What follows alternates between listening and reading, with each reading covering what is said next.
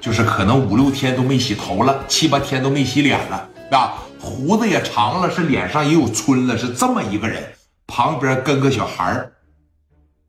哎，我是刘德明，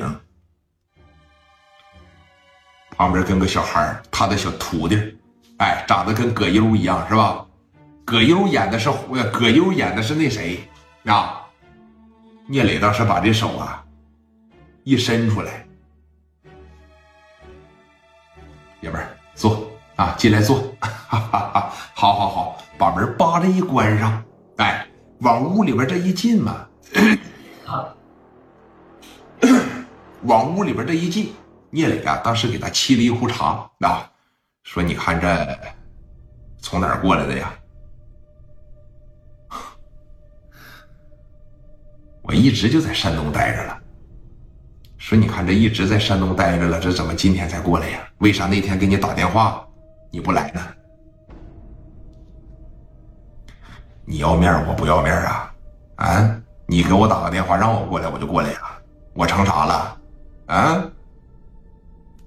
给聂磊来了句这，聂磊当时呵呵呵的一笑。当时你看啊，刘德明开始问他，就是这个刘德明，我说句实话哥，他就是咋的呀？刘德明就是属于那种，你算计吧，他能看准了黄廷利，他也能看准聂磊。当时就瞅着聂磊说：“你今年多大了？二十四了。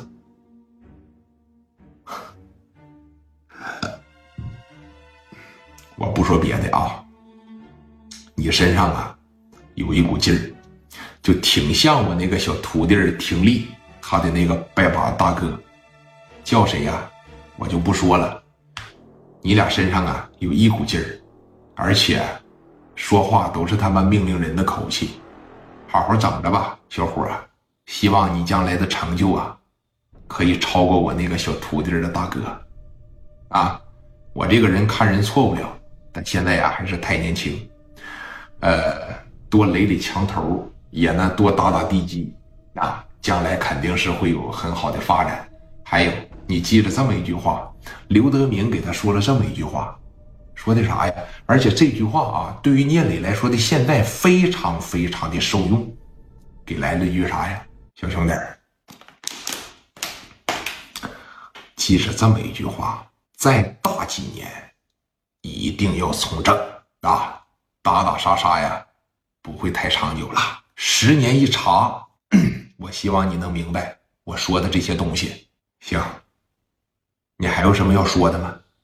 其实也没有啥主题，更多的就是啥呀？说聂磊多问一问啊，那边多回答回答。毕竟这混江湖、跑社会跑了一辈子了，是吧？聂磊好多话呢，就是记下来了以后，他这个小子吧，他会举一反三。哎，你看这句话，我细琢磨琢磨是这个味儿；这句话我细琢磨琢磨是这个味儿。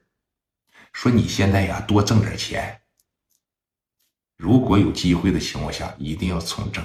而且啊，在这个从政之前呢，不要让自己那么的麻烦，不要让自己那么的复杂，能明白不？就是手里边别有那么多人命案子，别有那么多重伤害，别引起民愤。将来谁也不希望看到说，哎，身边的一个流氓子整天偷抢打砸的，这怎么当上什么什么？哎，那怎么能当上青岛的市代呢？那怎么能当上山东的省代呢？一旦别人对你有意见的时候，就操蛋了，用牛逼的手段。啊，前期是靠打，还是那句话，靠打是为了出名。那么出了名了以后，打是为了巩固地位，权也有了，名也有了，名利双收了，还打，你就只能像我那小徒弟他那几个把兄弟一样，走向灭亡。哈哈哈哈哈！